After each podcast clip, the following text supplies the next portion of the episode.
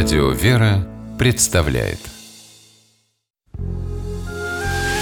Семейные истории Стутте Ларсен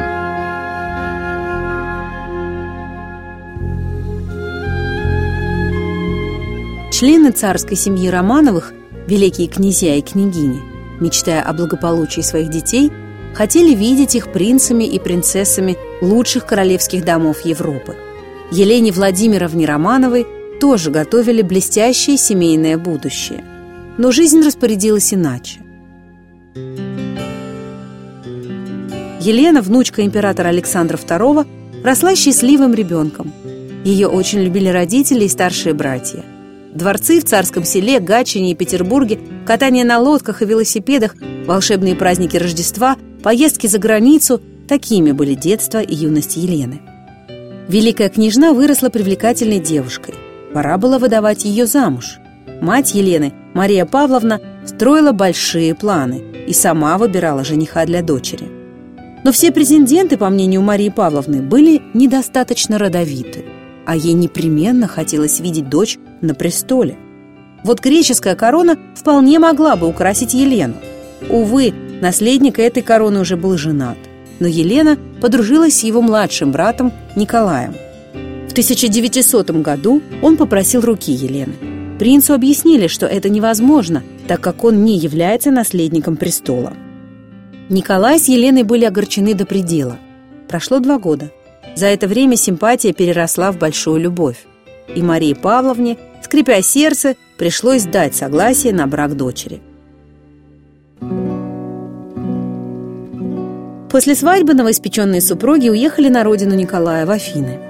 Елена, ставшая принцессой греческой, покинула родной дом без сожалений. Жизнь обещала ей только счастье. Через год в семье появилась дочь Ольга – Затем родилась Елизавета, а затем Марина. Родители дали им прекрасное образование. Дочки знали иностранные языки, занимались спортом, хорошо рисовали, чем радовали своего отца, который сам был спортсменом и художником.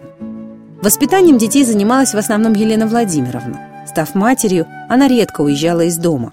Принц Николай отлучался из Афин гораздо чаще, так как его семья была в родстве со многими царствующими домами Европы. Наступил роковой для России 17-й год. Эхо революции отозвалось и в Греции. В стране произошел государственный переворот. Принц Николай с семьей эмигрировал сначала в Швейцарию, а потом во Францию. Для супругов наступили времена испытаний, трудностей и лишений. Они выдержали их с честью, подобающей принцу и принцессе. Чтобы прокормить семью, Николай преподавал живопись и писал на продажу картины – Елена в те годы занималась благотворительностью, помогала устраиваться на новом месте эмигрантам из России. Денег не хватало, а ведь уже подросли красавицы дочери, нужно было устраивать их будущее. Елена стала продавать свои фамилии драгоценности, коллекцию драгоценных камней и великолепную алмазную диадему. Выдав замуж всех дочерей, Елена Владимировна и Николай Георгиевич еще долго жили во Франции – в Грецию они вернулись только в 1936 году. А спустя два года Николай Георгиевич умер. Елена Владимировна пережила мужа на 19 лет. Ей предстояло увидеть ужасы Второй мировой войны. После наступления мира, вернувшись из эвакуации, Елена Владимировна основала в Афинах русский дом. Так она назвала дом для престарелых эмигрантов. Деньги на его строительство принцесса выхлопотала в ООН – она помогала и строительству церкви во имя преподобного Серафима Саровского. Но до освящения храма не дожила. Елена Романова умерла в 1957 году и была похоронена рядом с супругом, с которым прожила 35 трудных, но счастливых лет, ни на шаг не отступив от клятвы быть вместе в горе и в радости, в болезни и здравии. Семейные истории –